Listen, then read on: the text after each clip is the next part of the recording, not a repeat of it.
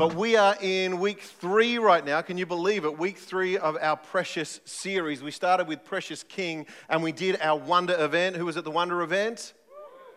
Amazing. Thank you to Simon and the team who have actually put that online now. You can watch it online. All of the videos are there. You can share them. You can share them. Your church produced amazing content that you can share. And uh, it's the kind of thing that if you're a bit worried about, hey, people don't really want to hear from me about the Jesus stuff this year, why don't you just share a song, share a dance, share our cute kids dancing on the stage? Who can resist a bunch of cute kids dancing on the stage? I was going to wear red, red sequins today, uh, but Stan said I wasn't allowed to. And all God's people said, Amen. if you want to catch up on any of the messages, there they are. You can get them on the YouTubes and on the apps and all the things. It's on the internet, which is on computers now. All right. We, I want to ask you, I want to ask you what your favorite treasure is and was, okay? Tomorrow morning, as I speak this to you, as I speak this to you, tomorrow morning, two teams are going to get onto a field and they're going to get a white ball and they're going to kick it back and forth really slowly until one of them scores a goal and the entire planet goes nuts. Do you know why they're going to do that? They're going to do that for a thing about this big. It's coated in gold and it's called the World Cup, even though it's plainly not a cup. It's a thing holding a ball.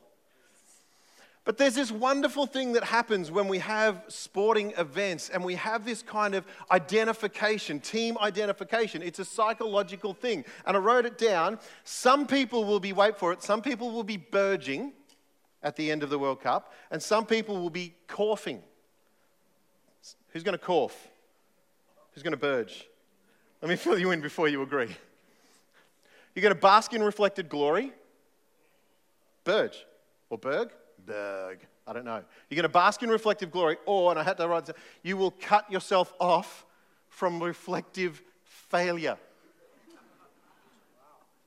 You will bask in reflective glory, bask in reflective glory, or you will cut yourself off from reflective failure. And you will do all of this because even though a bunch of us in the room have no affiliation with Argentina or France, for some reason when international sport happens, we think I'll go for the blue team or I'll go for the red team or I'll go for the team going that way or whatever, and you pick a team, and suddenly you identify with that team, and suddenly if they get glory, you get glory. And if they fail, you run. And that's why we say we won or they lost. That's the human capacity to connect. Unless the team's winning, we kind of back off, we run away. Unless we're actually having a win by whatever measure we've decided winning is, we will back away and we will hide. There are a bunch of us in the room who are natural hiders, and there are other people who are natural stand up and take, you know, take on the fight kind of people, and you kind of change roles depending on the scenario, depending on the culture you're in. If you're in a culture where you understand what the table manners are, if, you, if you're in a culture where you understand what the language is, then you're no worries. You step in there quite confidently and you just take part. When you step into a place where the culture is not your own, you stand back a little you stand back a little. And at times it gets a little bit rowdy or whatever, and you think, I'm just going to back away. And if you're like some of us, you think, I might just leave the party early. That's how we kind of connect or don't connect. I want you to think really quickly about what it was as a child, as a child that was most precious to you. And I want to put it to you that what was most precious to you was probably not what was most expensive to your parents. Yeah? Oftentimes, I'm a parent, you know that, and the child goes, I want the thing. And you go, I'll get you the thing if you do the stuff. And then they do some of the stuff and you cave anyway. And you get them the thing, and the thing costs the money, and you get them the thing, and they start playing with the thing, and they play for the thing for a little while, and then they go back to the thing that they treasure most, which is the doll that was handed down for three generations, or the stupid, sparkly thing that came in the Happy Meal. For some of us, uh, uh, for some of us, it's, it's the collection of shells that you had because you walked along the beach with your friends and you picked up those precious shells. And they don't mean anything to anybody else, but to you, those things are precious. For me, I remember I, as, I was, as I was considering this thought, I was like, what was my treasure as a kid? And there were a whole bunch of physical objects, but, uh, but one of them, weirdly enough, weirdly enough, was after church in Warragul. Anyone know where Warragul is? It's in Gippsland. Yeah, beautiful, beautiful uh, town. And uh, after church, if we were lucky, we would go to the Bluefin Fish and Chip Shop. And at the Bluefin Fish and Chip Shop, which may or may not have been above health code, there was, there was, there was the pickled onion jar. I mean, the, where's the pickled onion jar gone? It used to always be there. And, and if, you were, if you were blessed amongst the children in the Gaul clan, you would, you would be blessed with a potato cake. Potato cake. You didn't get the fish, the fish was for the adults. Except mum was a softie and she always gave you a bit of hers. And dad said to us, we, are just going down to this, this shop after, we'll, we'll, get the fish and chips, we'll go down to this shop. And it was one of those shops that had, you know, bric-a-brac, lots and lots of things in it. And I walked in and, and there was this lamp. It had a red base and a red hood and a bendy, stretchy black neck thing. And it was enamel and it was Ferrari red. And I said, I want that lamp. And dad said, Why? I said, Because I want to study the Encyclopedia Britannica that you just bought for no apparent reason. I never read the Encyclopedia Britannica, but we had many leather bound books. The lamp was there, and when I think back, I don't know why. There was just something about that day that I saw a shiny thing, and when I want the shiny thing, and dad said, Yes. And it's just a lamp. But when I think about that red lamp, you know what I feel? Happy. I feel happy.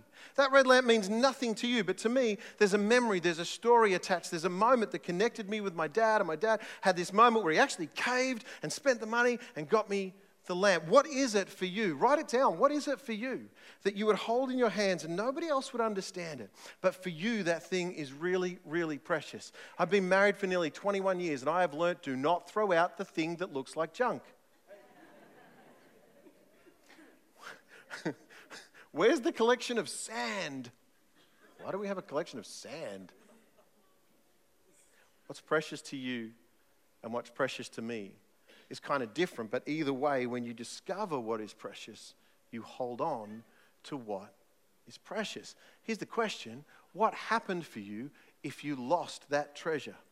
If your brother or your sister destroyed the thing, threw it out, drew on it, ripped out the page from your favorite book, pulled the ear off your teddy bear, what happened? You got sad and angry and you went into defense mode and you said, You don't understand what you've done because you don't understand the value of the thing that you held in your hand. Do you not understand? Have you not understood. In Luke 15, we have this incredible set of parables. Luke 15 is one of the most famous chapters in the Bible, and it talks about a lost coin, a lost sheep, and a lost son. But here's what we forget is there's a setup to Luke 15. There's a setup to Luke 15, and it happens, wait for it, in Luke 14. Funny that, right? So Luke wrote it down this way when Jesus spoke. Jesus said, simply put, if you're not willing to take what is dearest to you, whether plans or people, and kiss it goodbye, it, you can't be my disciple. You're waiting for me to say, hold on to all your treasures. You can't be my disciple. What Jesus had done is he'd started to teach in the marketplace, as he often did, and religious scholars and other people were gathering around. And what he was saying to them is, You should be my disciples. You should come follow me. That was his whole message. I am here representing the kingdom. I'm going to teach you about kingdom principles. You should come follow me. And what he's asking them is, Can you afford to be my disciple? Can you actually afford to be my disciple? But at the same time, concurrently, he's asking them, Can you afford not to be my disciple? Because Jesus splits the middle between all of your questions. Can you afford to be my disciple? Probably not, because I really like all these things. But do you want kingdom come? Can you afford not to be my disciple? If you're a Christian in this house or watching online, then you make that choice every single day. Maybe at the start of the day when you say, Come on, God, let's do this. Maybe at the end of the day where you say, Sorry, God, we should have done that together. But either way, you make that decision every day. You say, I, I can't afford not to be his disciple. But there was more to the setup. He said, So salt is excellent. Remember, he said salt and light is what you should be? He said salt is excellent, but if salt goes flat, it's useless, good for nothing. If it loses its taste, it's useless, it's good for nothing. Salt is a mineral. It's impossible for salt not to be salt. It's impossible. Salt can't not be salt. Salt is salt. It's on the table of charts and things. I didn't do science, I'm an art student. Leave me alone. Salt's always salt, it's never not salt. So, when is salt not tasted? When it's watered down, when it's overwhelmed, when it's overcome by other ingredients. And if you're at my house, you know my mother has 16 salt shakers. Hi, mum. Always more salt. That's the Greek in her coming out. I'm well preserved. Don't worry about it. Don't know what my doctor will say later in life, but for now I'm okay. In other words, you get to be salt. It just, it's kind of up to you how, how flavorsome, how flavorful you become to the world around you. Can, can you afford to be my disciple? Can you afford not to be my disciple? You got to be salt, and salt can lose its flavor only when it's overwhelmed and overcome by other ingredients. And then he says this key word Are you listening? Are you really, really listening? And that's the question. So here's that's the setup, here's the play. He says to them, it's really cool. This is how this is how Luke 15 starts. Jesus is Jesus is way cool. By this time, a lot of men and women of doubtful reputation were hanging around Jesus listening intently. Where are all my friends of doubtful reputation? Don't put your hands up. Online, you can. Because no one's looking. I love it another, another you, you, would have heard it read as sinners gathered around him, right? But essentially, people who had doubtful reputation, people that others were judging from afar and thinking, you come from this clan, you come from this class, you come from this people group, you are not, mm, uh, Jesus, you shouldn't be here. This is impure as a good Jewish leader. You are hanging around with people who, are, who haven't gone through the purity rituals, and you are not pure hanging out with them. Some people of doubtful reputation gathered around him. My friends, you're allowed to gather around Jesus no matter where your reputation is up to today. Check it out. The Pharisees and the religion scholars were not pleased. They growled. They didn't just say stuff, they growled. He takes in sinners and eats meals with them, treating them like old friends. And their grumbling triggered these stories. These stories the lost coin, the lost sheep, the lost son, they were triggered by people who were complaining that the other people around them were no good. Hello. When you come into the kingdom, you gain a treasure that is really, really hard to express. But if you have that treasure, how dare you hold on to it and not let others have it? The Pharisees were walking with their hundreds and hundreds of laws and bylaws and making it almost impossible for anybody to actually live up to the purity claims. And they were standing there in a space where other people needed the treasure they had. You know what they did with their treasure? They held it to themselves and judged the other people that didn't have it. The people of poor reputation. The beautiful thing is, Isaiah had already prophesied a man of no reputation will come and be among you. He was a man of, Jesus was a man of no reputation. He came not wanting to say anything of himself. He said, I only say what the Father has given me to say. So when these kinds of stories are triggered, you need to know two things. One, they needed to hear it. Two, this is coming from the Father's heart. And it goes like this the parable of the lost coin. You can look it up in your Bible, digital or otherwise, in Luke 15 and from verse 8. It says, Suppose, uh, sorry, from, from, from verse 4. Suppose one of you has a hundred sheep and loses one of them. Does he not leave the 99 in the open country and go after the lost sheep until he finds it? And when he finds it, he joyfully puts it on his shoulders and goes home. And then he calls his friends and neighbors together and says, Rejoice with me, I have found my lost sheep. Not just my lost sheep, I want you to come and rejoice with me that this lost sheep has been found. Verse 7 I tell you that in the same way there will be more rejoicing in heaven over one sinner who repents than over 99 righteous persons who do not need to repent. He's talking to grumbling Pharisees who are pretty sure they're righteous, and he's saying, I'm not even going to bother rejoicing over you right now because you should get it. You've got the treasure. He's saying there's one this person standing right next to you. The person gathered around with the poor reputation. You've got treasure, give him the treasure. Stop holding it to yourself and being a judge. Because it's not yours to judge, it's his to judge. The shepherd goes and gets the sheep, leaves the 99 who are perfectly safe, goes out and gets the one sheep. If you've ever lived on a farm or dealt with sheep, these are not easy creatures to handle. These are not easy creatures to carry. I have dealt with fly blown sheep. I have dealt with sheep that have fallen over because of the rain and they can't get themselves up. Sheep are not fun to deal with. They are smelly. They wiggle. They do not behave themselves. This shepherd worked hard to get that sheep back. And he was like, I treasure you. Stop wriggling. Lost coin, verse 8. Or suppose a woman has 10 silver coins. 10 silver coins, 10 days worth of wages. One silver coin, one day of wages and loses one. Does she not light a lamp, sweep the house, and search carefully until she finds it? When she finds it, she calls her friends and neighbors together and says, Rejoice with me, I have found my lost coin. In the same way, I tell you, there is rejoicing in the presence of the angels over one sinner who repents. Remember, these stories were triggered by grumbling, and these stories were triggered by grumbling based on cultural diversity that the pure people weren't happy about. And they had treasure, and the other people didn't have treasure, and Jesus said, It's you. And I'm going after the one and I'm going after the lost. And I'm going to light a lamp and I'm going to sweep the corners. And he says later, and he says, we go out into the highways and the byways and we will reach all people. Anyone who has ears to hear can hear this. And then, of course, the parable of the lost son, one of the most famous stories in Scripture, potentially in the world. It's such a well known parable. It's such a well known morality tale that, that there were two sons and a father, and one son comes and says, I want my inheritance now. And the father gives in and he gives him his inheritance and he goes and squanders it completely.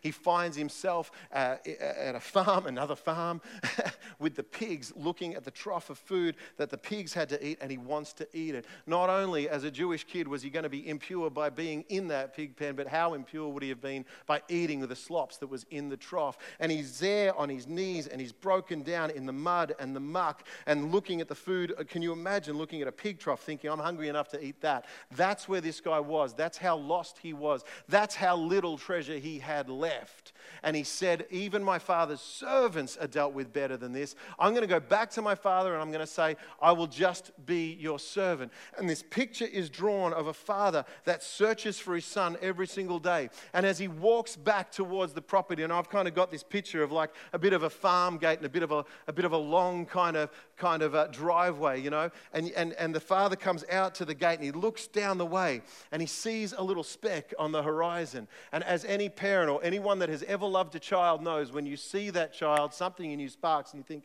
I think that's my kid. I think that's, I think, is that? And as the, as the child comes in, the excitement grows. And he's broken and he's muddy and he's full of muck and he's got no treasure left and he's got nothing to give the father. Nothing except himself. And the good, good father reaches out, embraces the child, puts a coat on him, kills the fatted calf, put rings on his fingers, washes him up, gets him ready for a feast. And the older brother is completely confused by this and goes, Why, why would you do this? I've been here the whole time supporting the farm, looking after all of these things. And he says this He says, You know what, son? You are always with me, and everything I have is yours. But we had to celebrate and be glad because this brother of yours was dead but he's alive again. He was lost and is found. If you're feeling a bit lost today, there's a lot to be gained by getting lost. I don't re- recommend doing it, but I would suggest to you that I have not met, met a human yet that hasn't had an experience of lostness. We will, if you haven't already, you will experience lostness. But there's a lot to be gained when you remember that you are God's treasure and He will chase after you and He will turn the lights on and sweep the corners to find you and He will go out into the night and lift you from the briar that you're stuck in, lift you from the place, the, the, the place that you have fallen. He will lift you up and bring you back into a place where the others that already have the treasure and are staying safe will celebrate that you have come in as well. And we call that picture salvation. And that's why in this Advent season that ends up with, with, with this, this baby being born and Emmanuel coming and dwelling with us, God with us, we see this moment where humility, the God of the universe in all humility, comes to us as a child and says, I am with you and I am for you and you are my treasure. You are my treasure. So, here's the kicker. And the kick is kind of interesting to me because it should be just really obvious. But people are greater than possessions. What, what, what the religious leaders had was possession. You know what they were possessing? Knowledge. They knew stuff. If you're a person a little bit like myself and you are prone to correct people during a conversation where you should not, and your sister looks at you and kills you with her eyes. It's all right, my whole family does that. It's just what we do at the dinner table. Jazz, you didn't need to correct me. The Pharisees had come into this conversation and looked at these people of no reputation and ill reputation that had gathered around Jesus and started to grumble, and it triggered these stories. And he looked at them and said, Stop it. It's not about what you know, it's about what you hold that you're not giving. You hold in your hand such a precious treasure. And you know what happens when you share this treasure? You don't lose this treasure, this treasure multiplies. Because people are greater than possessions. If you hold the knowledge of the goodness of God in your heart, why would you not share that? Especially during this Advent season where people are saying, I'm exhausted, I'm tired, I'm supposed to be happy. All the ads on TV say I'm supposed to be happy.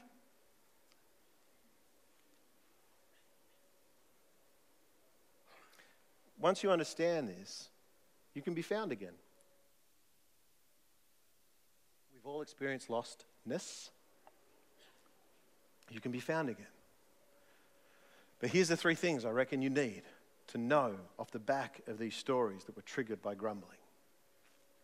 You can get grace again. You can get grace again because the scripture talks about grace upon grace upon grace upon grace. There's no running out of his grace. There's always more grace. You get more grace. Don't worry about it. If you've got a bad reputation today, don't worry. There's grace for that. If you're religious and upright today, don't worry. There's grace for that. If you're just gathered as a human being, there's grace for that. And God's goodness is there for you. And his treasure is ready to be shared to you. And if you've got it, you share it. You don't lose it. You multiply it. There's grace for you. And you should celebrate generously again.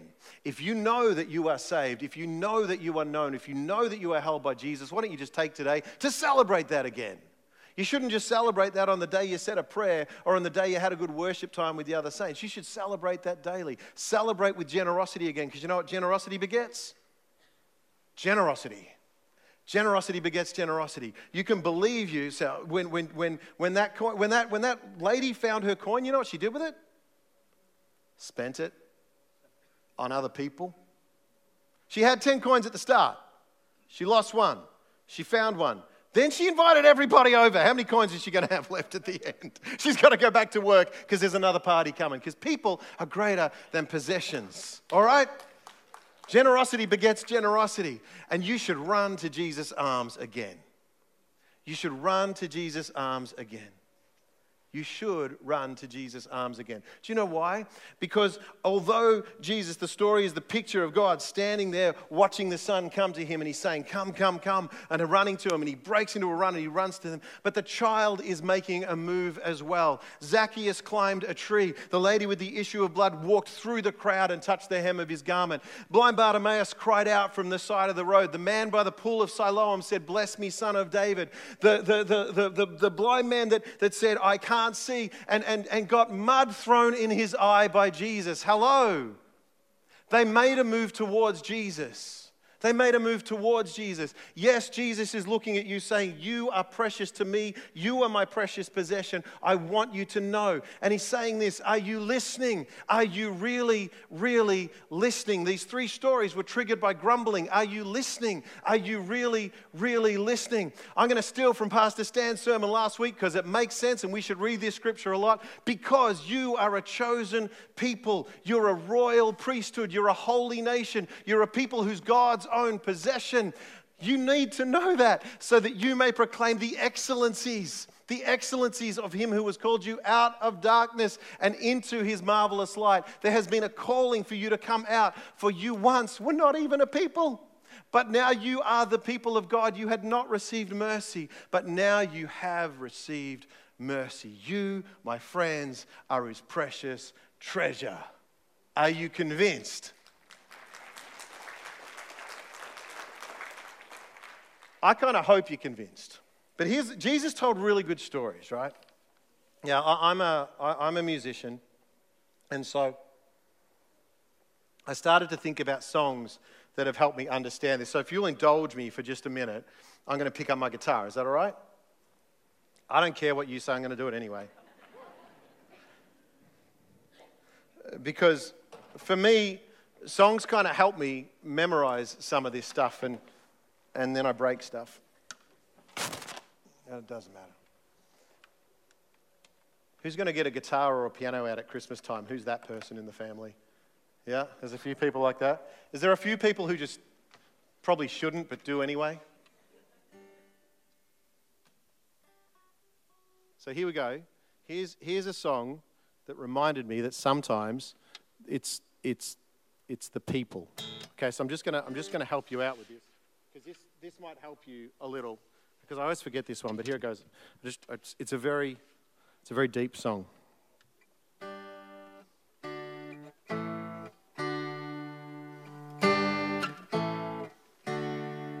here we go. This is kind of about the grumbly people. Reindeers are better than people. Sven, don't you think that's true? Yeah, people will beat you and curse you and cheat you. Every one of them's bad, except you. For all the hiders. For all the hiders in the house. Uh, can you believe I needed music for that?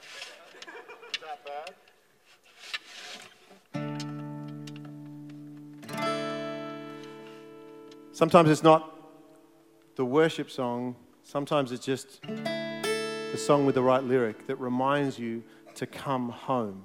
You're his precious people, his precious treasure. You, you have a precious king, and there's an exchange there that happens. When you recognize him as precious king, you understand that you're his precious people, and you will run to him, and you will do whatever you can to get to him because it makes perfect sense, because you have experienced lostness, because you need that treasure back in your life.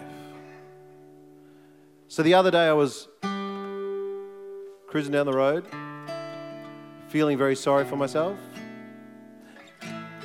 even a little anxious. A lot anxious. I don't know what I was thinking about. Could have been the bank balance. Do you know what I did the other day? I'm just going to, here's, here's true confession for you. I cooked chicken for people. You're thinking so? You don't understand. I overcooked the chicken. You know what I was thinking about? how I'd let everybody down because I overcooked the chicken. No one else is that frail, are they?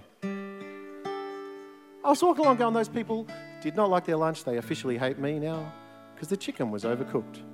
And the Holy Spirit said, Shut up, Justin. Because the Holy Spirit's an Aussie. but then I turned this song on and it helped. And it wasn't on my worship playlist. From now on. These eyes will not be blinded by the light. From now on, what's waited till tomorrow starts tonight. It starts tonight. Let this anthem me start like an anthem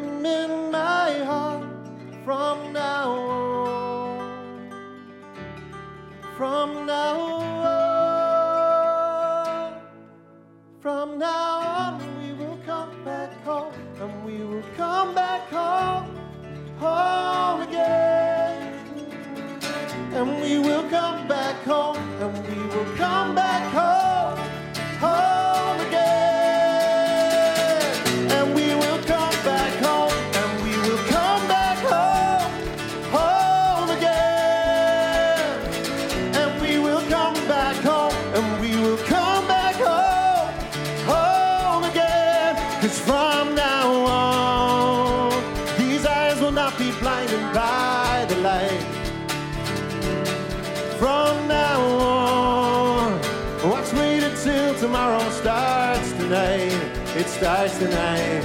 Let this promise in me start like an